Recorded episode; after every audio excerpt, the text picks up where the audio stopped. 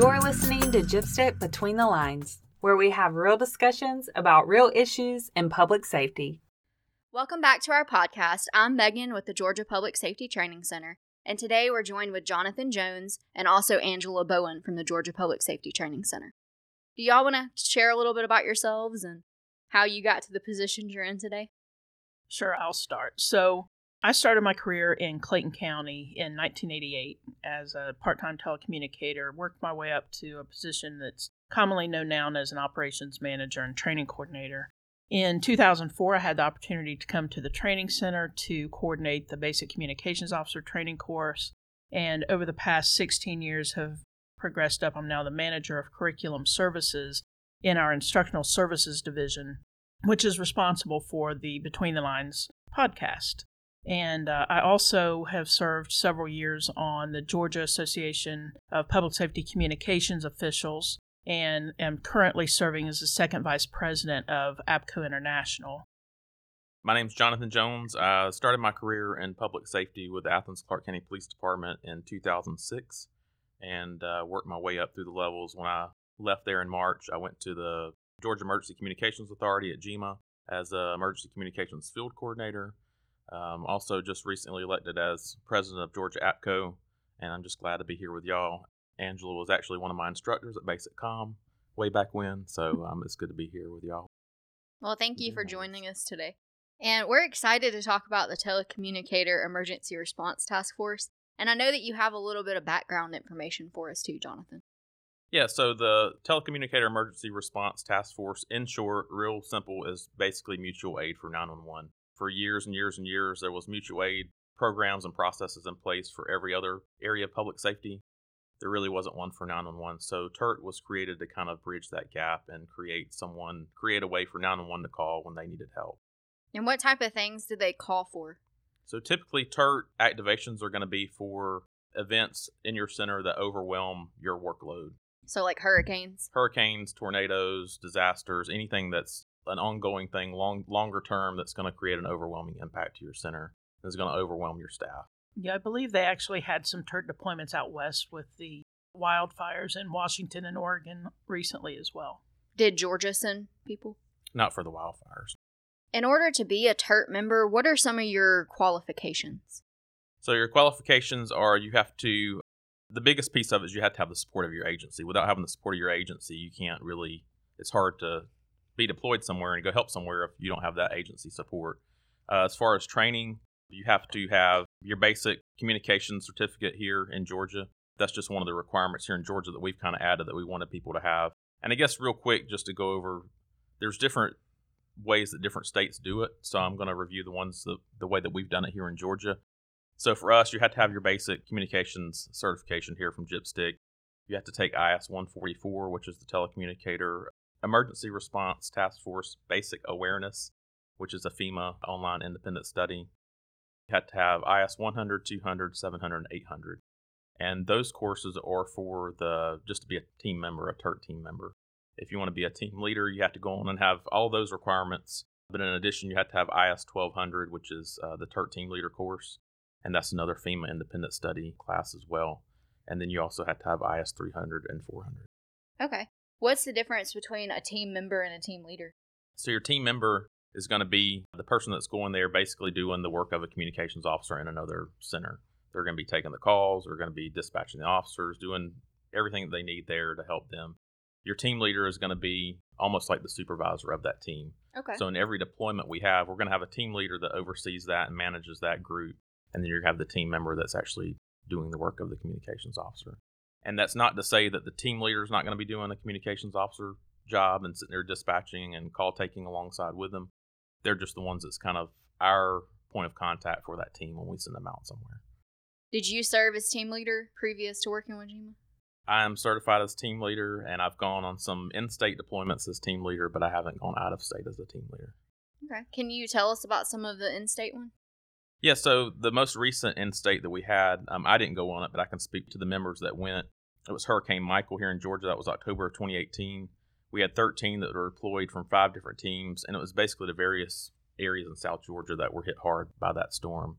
We pulled together teams from North Georgia, uh, metro area, all that, and sent, that, sent them down there to help through that. So, Jonathan, explain, if you will, to the listeners a little bit about how TERT is managed. I know you mentioned that other states do it other ways. So can you talk to us a little bit about the national structure of the emergency response task forces? So on the national level, we have a an organization called N J T I TERT, and that's the national, again, the national oversight board for, for the TERT program. And that stands for National Joint TERT initiative. Yes. Again, that's the national oversight program for that. There's two co-chairs, one's appointed by APCO, one's appointed by NENA. And then there's a committee board, which is made up of representatives all over uh, the country. We've got different, it's broken down into different FEMA areas, and each FEMA area has a representative on it. And I currently serve as the, the member for, for our area down here on the national board. And just for some of those who may not know, the acronyms we're using, APCO stands for Association of Public Safety Communications Officials. It's an international organization with over thirty-five thousand members. NENA stands for the National Emergency Number Association, which also has international members, but they're primarily based here in the United States, about fifteen, twenty thousand members, I believe. And some of our listeners may not know what you're referring to when you say TERT. Can you just clarify? So TERT is the Telecommunicator Emergency Response Task Force, and again, it's going to be your nine one one mutual aid program. So it's going to be the group that nine one one can call when nine one one needs help. If they have an overwhelming event, they need assistance to get their telecommunicators breaks, this is going to be the group that's able to deploy and, and do that. And I think it's important also to note that TERT does not deploy just because a center is shorthanded. As we know, that's a perpetual problem within nine one one. But this is for major events, typically declared disasters. I know that sometimes there are informal deployments for, say, a funeral or if there's a tragedy within the center. But within the state, we understand there's the N J T I for the national governance. Talk to us a little bit about how the state is governed and how it works. So on the state level, our program, the Georgia TERT program, is sponsored by APCO and NENA. They support our program. We include the president of Georgia APCO and the president of Georgia NENA on, on everything that we're doing with TERT. But the TERT program itself falls under the Georgia Emergency Communications Authority at GEMA. Michael Nix, the executive director of GECA, another acronym for everybody, which stands for the Georgia Emergency Communications Authority. He is the state coordinator, and I am the deputy state coordinator, and that's how our governance structure works here in the state. We did that for a very, very important reason, and that reason is when we're responding to an out-of-state deployment, there's a formal process involved that we touch on a little bit later, but it's called E MAC, the Emergency Management Assistance Compact. And all requests from out of state have to go through E MAC. So when we got our first request for that, we had to kind of learn on the fly of how to respond to an E MAC request. And that was just one of the lessons learned that we really needed to have a close working relationship there at GEMA to work through that process. Um, so that's that's kind of why we, we went that way with it. And two, I, I understand that, you know, with all these different states doing things all different ways, is there any sort of document that guides the deployment or the training or how TERT teams are organized? Yeah, there is a ANSI standard out there. It's basically, it's real short. It's just the standard for Telecommunicator Emergency Response Task Force. You can find that on the National TERT website. You can also find it on our website at Georgia TERT. It's G A TERT dot org. It's got that standard listed there, and it does, exactly like you said, it does outline the requirements and, and a lot of the things that need to be in place for a TERT program. And I'm sure a few of our listeners are wondering, if I am deployed for TERT, does my agency get reimbursed in any way, or how does that affect the agency? They do. That's a very good question. So for out-of-state deployments, for instance, Hurricane Irma, when we sent people to Florida for that, there is a reimbursement process for presidentially declared disasters. And again, the importance of E MAC comes in there because you have to follow very stringent process through E MAC to be eligible to get reimbursements. It's very important to know that you can't just, as much as you want to, you can't just get in the car and go help somebody. You have to follow the process to for, for so many reasons, for liability, for reimbursement, for accountability. You have to follow that E MAC process. So yeah, there is a process for reimbursement. Um, again, that runs through E MAC. There's a lot of documentation that goes into that that we handle on the state side, such as capturing your salary information, capturing your fringe benefits so that we can accurately get your agency reimbursed for, for that, for your time there. And talking about you can't just get in the car and go help. So even if, say that we have ten members and you know that somebody's going to have to be deployed, all ten members don't go at the same time, right? Correct. Who do they hear from to know whether or not they go?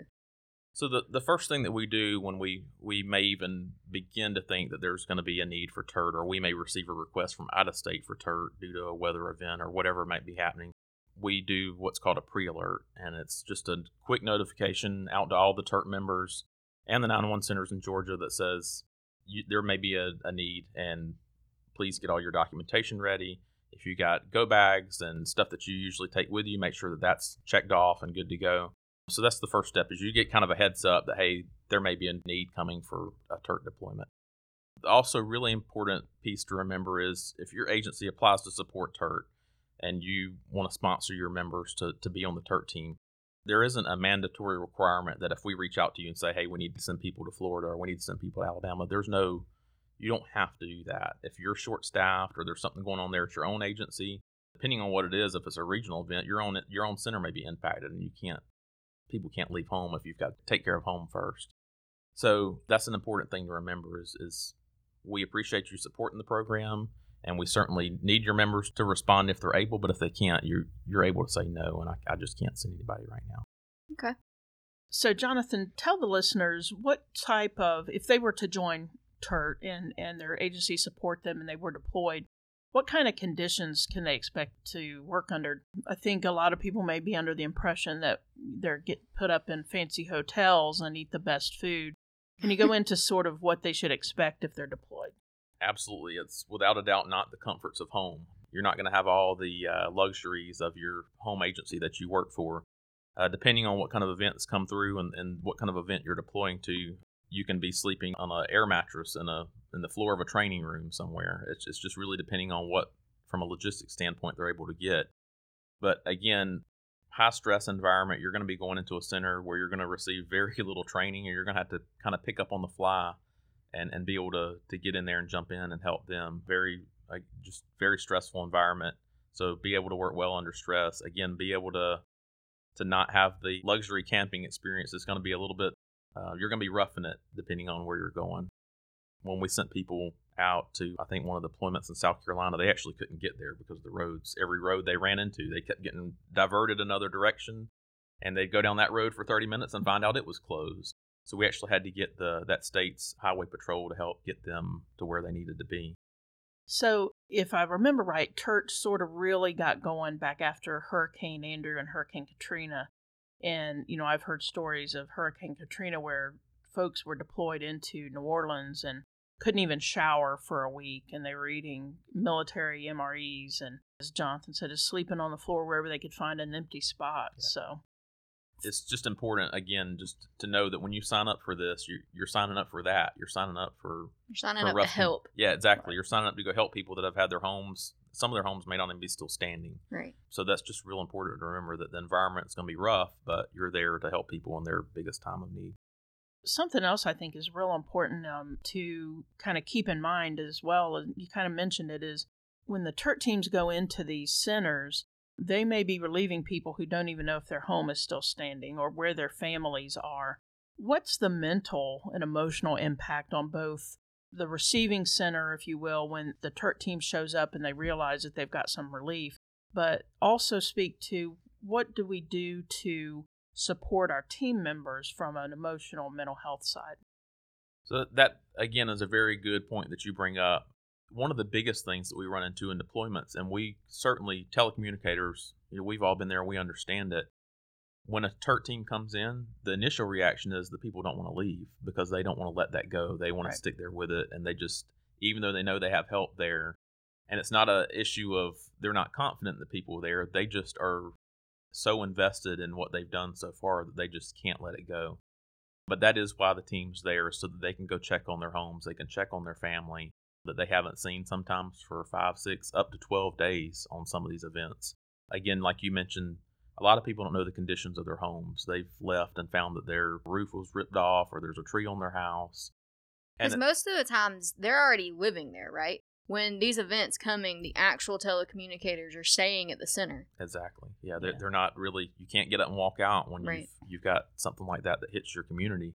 Uh, one other thing that a lot of people don't think of, we think about the stress of what they've been through and the stress of the work they're doing. And we touched on the stress of going and finding damage to their home, but there's also a huge financial impact that, that really hits them that right maybe not right there in that moment, but they find that every single bit of their food's gone because their power's been out. And when you talk about replacing all everything in your refrigerator, including your ketchup and mustard, condiments and all that, that adds up in, in addition to whatever damages that you've got to got to work on. So there's a lot of different stress involved, not just from the work side of your center, but from recovering from that event that's come through your community. And I think a lot of people are under sort of this false impression that financial resources just flow into these communities and are immediately available, which we know that, you know, anything where government bureaucracy is involved is going to take a, at least a week, if not longer. What resources are available for specifically telecommunicators who experience a catastrophic loss? So I know y'all have touched about it on your podcast before, but there's definitely peer support teams. That's something we highly recommend ahead of the game, figuring out who your peer support contact there is or who your critical incident stress management contact there is. Do that. Don't wait until after the event comes through. Go ahead and make those contacts and get arrangements made for those. Several deployments that we've sent members to in other states have had a lot of different things, small, really small things that you don't really think about, but it's gone a long way to, to help people get through that stress. Bringing in comfort dogs, bringing in pets to just for people to sit there and, and help get them through that moment. Bringing in massage therapists, massage therapists come in and sit there and do chair massages while they're working. Just little things like that that really help get them through that event. And what about financially? Is there any resources on, say, the state level? If an event were to occur in the state of Georgia, do A P C O and NENA have any sort of financial funds that can help folks like that? Yeah, so through that, we have A P C O has something called the Sunshine Fund, and that's something that we certainly can can help with. The great thing about the nine one one community is it's so so much a tight-knit family and so much a tight-knit community that a lot of times when something like that happens, there's already people putting things together. Uh, you're finding GoFundMes that are being shared. You're finding people that are putting together care packages and gifts to send to them. But yeah, that we have the Sunshine Fund. And And how would they donate to the Sunshine Fund? I know that at the national level, anyone can send a check to A P C O International to the Sunshine Fund, and it'll be deposited directly into there. The Sunshine Fund is actually a national program, and then each chapter has their own version. At the national level, the Public Safety Foundation of America, which is a subsidiary of A P C O, helps to fund the National Sunshine Fund. And then at the state level, again, I know we have one longtime commercial member who is very, very supportive of the Sunshine Fund, also referred to sometimes as the George Murray Fund. And she donates a lot of times just from, if she comes into a little bit of extra money, she'll send that to the chapter treasurer to, to donate that money. And then the Sunshine Fund is specifically for telecommunicators who've had a catastrophic loss or a death in the family. At the national level, I believe that they will donate, depending upon the situation, up to one thousand dollars per event per person. And I know in, in the state of Georgia, when I was still on the Georgia board, we had a, a member who lost her home in a fire, and, and we donated some money just to, you know, it's it's not a lot, but it just does help them maybe with a night in the hotel, like replace the food, replace medicines, or even just get clothes to wear for a couple of days until you can get on your feet and get other things moving. And I think that's that's a good point, is when you're when we have those things in place, we know that they're not going to cover everything that they need, but we know that it's going to help them get back to the to where they can. It's going to help them get back and running and, and get back to some normalcy. And how would they request it? Or does the national chapter just pay attention to what area it happens? No, we obviously, w- with everything that's going on, especially this year, would be completely overwhelmed. I know Southwest Louisiana, just that one part of Louisiana, has suffered two major hurricanes. And, you know, if we were to reach out to everybody who was affected, number one, we would probably miss somebody. But number two, we would be out of money before Absolutely. We could shake a stick at it. So typically what happens is someone hears of a person in need. They hear that, hey, this person has had a loss, or this community, you know, these dispatchers in this location lost their home in this hurricane. And then they will contact, typically the best way is to contact their executive council member on the A P C O side and someone, the NENA board on the NENA side, to reach out and to say, hey, is there any way you can help us? And then the executive council member can take it to the chapter board, which is typically on the state level. or even up to the national level to ask for help. But let's go back to the mental health for our TERT team members. When they come back from a deployment, do they do debriefings or like critical incident debriefings, or what do they do to just make sure that they're not also getting overwhelmed? So the main thing that we do is, again, the TERT team leader is the one that we're we're really communicating through, and, and that's one of the things is we're we're constantly communicating with them, asking them what's going on, do they have any unmet needs. When they're deployed, we do something called a daily report, and they just fill out a very basic summary of what they've done that day, and then at the end, there's a section for unmet needs, and that can be a bunch of different things. That can be something they need right then and there while they're in the other state or in the other at the other agency if they're in state. Things that they don't have there that they need that we'll try to work through that local contact to try to get them. But it also means things down the road, suggestions for the program later on. We've seen a lot of actually really good things come through that where they've said, hey, we need to do a challenge coin for, for TERT and just different just different things that we can use to improve the program. But again, we're constantly in, in contact with that team leader. We're checking on them, making sure that they don't there's nothing there they need again while they're deployed. And you, you bring up a very good point. What about when they come home? That's kind of like the I compare that to the end of the event for the agency they're helping. They need help after that when they realize what they've gone through and it starts making impacts on them. So we do have resources here in the state. We have the State Office of Public Safety Peer Support um, that we can help with them. We've got different peer support teams throughout the state that we can help them with, so we we can get them connected to those resources as well. And I think it's important, again, I know we've touched on it, y'all have touched on it on your podcast before, but just self-care, just making sure that you're taking time to cope with what you've gone through. Going and helping another agency like that is is certainly a, a heroic action, but you have to, when you get home, you have to take the time to make sure that you're looking after yourself. Yes. You're coping with what you've dealt with. You've seen a lot of stuff. You've experienced emotions of the people that you went and helped. The other really interesting piece of TERT is every time they come back, they formed a bond with the members that they've helped. And that's a great thing. You've, you're making new friends there, but it's also an emotional thing where you come back home and you're remembering that they're back there going, still going through a tough time, and you're back at home and you're not really, you feel like you're not doing anything. You just got to remember that you were there with them through their, one of their darkest times, and uh, just, again, forge that relationship, build those friendships, and start reaching out and checking on them uh, regularly. Even when you come back home, make sure you're reaching out to them and checking on them throughout that. And as an agency that has been through the worst event, how do they reach out and ask for help? So the, the agency that's requesting help, I can really only speak to our state here in Georgia and our process, but again, because it's different in every state.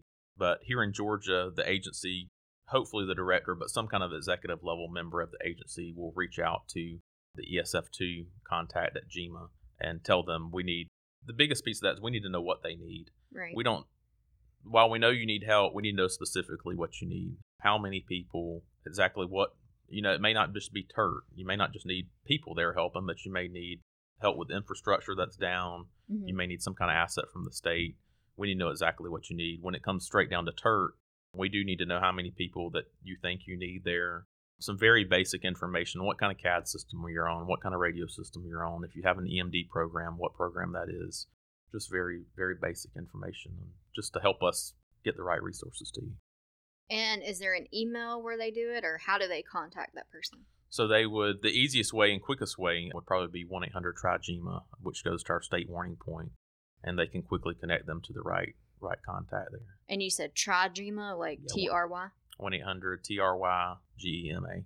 And that, that's a twenty-four seven thing. Right. So that, okay. that that's why we suggest that, is because it's, again, if something happens at two o'clock in the morning and you realize you need help, we don't really want you waiting until nine o'clock the next morning to tell us, go ahead and call so we can get the wheels in motion to get the help to you. Right.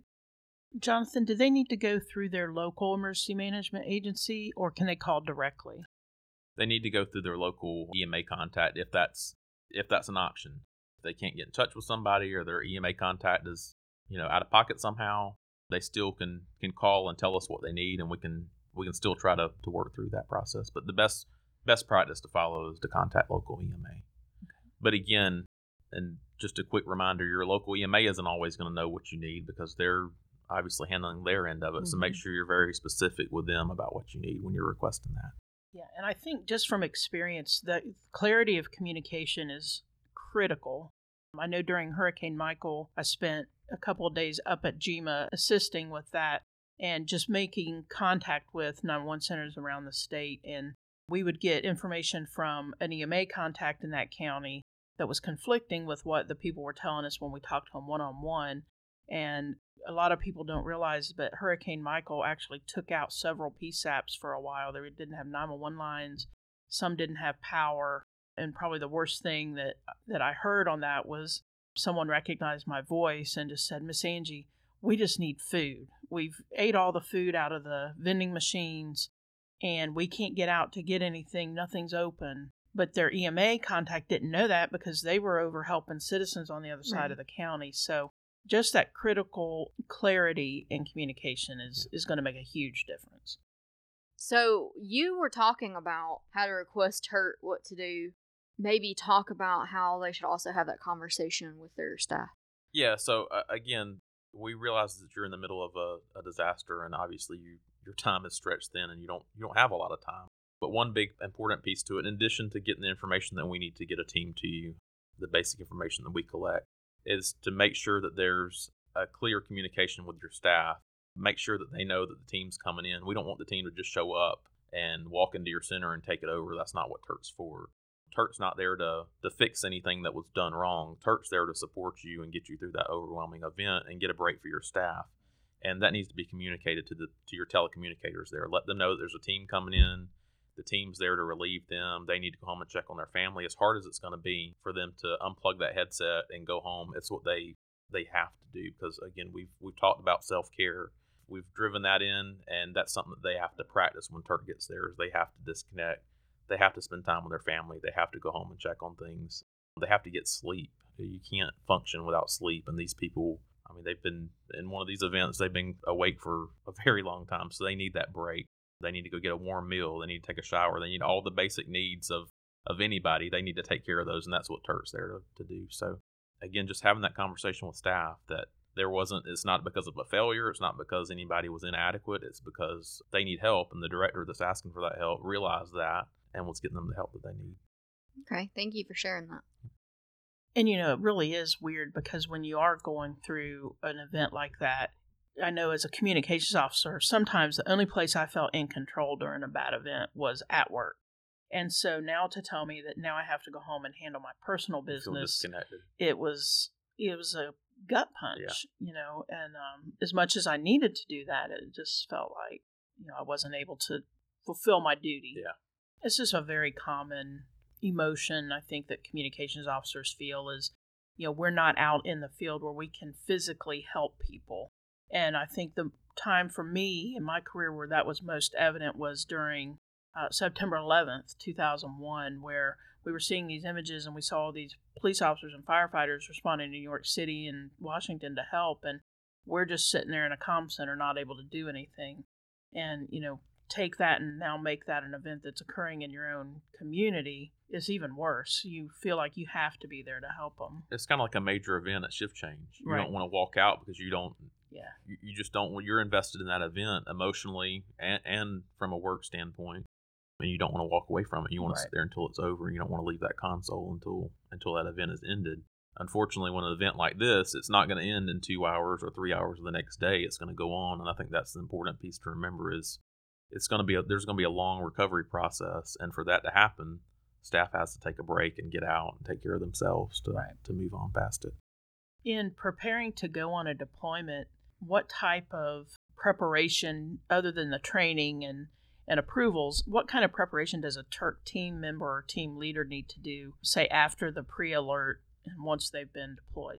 Yeah, so we recommend having a, people call it different things. People call it gear bags, go bags, whatever you want to call it, but just a bag that you've got basic necessities in. And when I say basic necessities, you touched on one of the perfect ones of a, a center that you spoke with that didn't have food. And we certainly recommend keeping snacks that, that don't go bad in two weeks. Keep things that are going to stay good for a while in your bag.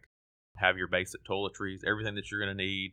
If you were sitting at home and got told that you had to pack up and go somewhere for two weeks at a moment's notice, everything that you could pack in thirty minutes to get on the road is basically what we tell you. Your shampoo, your soap, anything, toothbrush, anything that you need to to go somewhere um, on a short notice is what we'd recommend you put in there.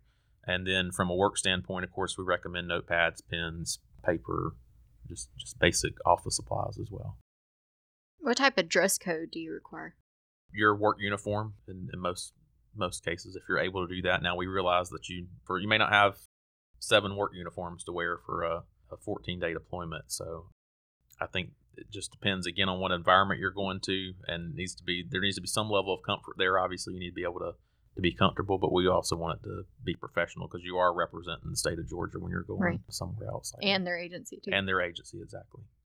Jonathan, this year we've had a lot of hurricanes. I don't think I ever remember having this many in my whole life, but several have hit the southeast United States. Has TERT deployed this year, and how many times? They did. They deployed uh, once this year to Baldwin County, Alabama, uh, which was kind of an interesting interesting story there, because the team that we sent to Baldwin County, Alabama, was actually from Baldwin County, Georgia. So we liked that connection. We thought that was pretty neat that the Baldwin County, Georgia team was going and helping the Baldwin County, Alabama nine one one Center. And speaking of Baldwin County, Mandy Patak is the director there, and she is deployed on every single one of our deployments that we've had. She's one of our team leaders, and she's been to both in-state and out-of-state deployments. So she's kind of one of our team leader experts, and has certainly learned from every single one of them, and has brought back a ton of feedback for us to help improve the improve the program and prepare our new members for their deployments on what they need. So shout out to her for everything she's done for our program. She's been a huge supporter. I believe um, almost every single one of her staff are TERT certified. So that that was a really a really cool thing for her to be able to deploy and help on. And she's always willing to go. If she's able, she's getting in the car and going. So uh, Mandy's been a great member for us. How many TERT members does Georgia have? I don't remember exactly, but I know that we've got, we just crossed over the eighty threshold. So we've got eighty-four or eighty-five members now. Okay. Um, we've had several new applications come in lately that have been approved. I know that when we went into hurricane season, we had seventy-nine, and now that we've now we've got eighty-five or eighty-six. So we've got people that are still still joining and and uh, still continuing to grow the program. Do you have representatives from the majority of agencies around the state? Could you use more? Absolutely. Members? Um, we de- definitely need more members on the southern part of the state. Uh, we've got a lot that cover northwest, northeast. Metro area is has got a good solid set of members, but we need more in the South Georgia areas. And South Georgia is going to be an area that a lot of times needs TERT, so we definitely need members from South Georgia. How does someone, if they want to become a TERT member, how does their agency show support for them, or how do they sign up to become a member? So the first step is uh, we have an online database that we manage our TERT program through here in Georgia. They can go to G A T E R T dot org and click the Join tab, and it takes them to the online portal. First step is the agency has to apply as a sponsoring agency. They go in there and fill out basic information, their address, their agency name, point of contact. Once they're approved as an agency, their members can sign up. When the members sign up, they start a new application and they fill out their basic information, again, name, contact information. They have to upload their certifications. It won't let you, the portal won't let you submit an application until you've satisfied the minimum requirements. So they have to put their experience, their certifications, upload all of that. Once their training is confirmed, a notification is generated to the agency point of contact. Usually it's the nine one one director. And the nine one one director can review their profile and decide if they support them to be on the team or not. So they can review the information they put in, make sure that it's it's good to go. If there is a member that they don't necessarily support because of whatever reason, if they're not ready, if ultimately the director has to sign off on, on them participating. So we, we involve them in that process. They get to, to actually have the, the final approval on them submitting their application. Once they submit their application and the director signs off on it, it comes to us, comes to me and Michael there at that manage the, the TERT program at G E C A. And again, we give it one final review and make sure that everything looks good, and then we confirm their membership on the team. And we've also got a TERT Facebook page, so you can go on Facebook and search Georgia TERT and see pictures from deployments and a lot of different information on there as well. And that's just G A T E R T, or is there a dash? The website is G A T E R T dot org with no dash. It's all together. And on Facebook, what is it? It's just Georgia TERT. Just search Georgia TERT, and it's on there. Okay. And you also can click on the link on our website for Facebook, and they'll take you to it. Okay. All right. Well, thank you all so much for joining us today and talking about TERT with us. And hopefully we'll have you back sometime soon. Thank you very much. Thank you. Thanks for listening to JIPSTIC Between the Lines. You can find us on Facebook, Instagram, Twitter, and YouTube. If you'd like to reach out, email us at learn at g p s t c dot org.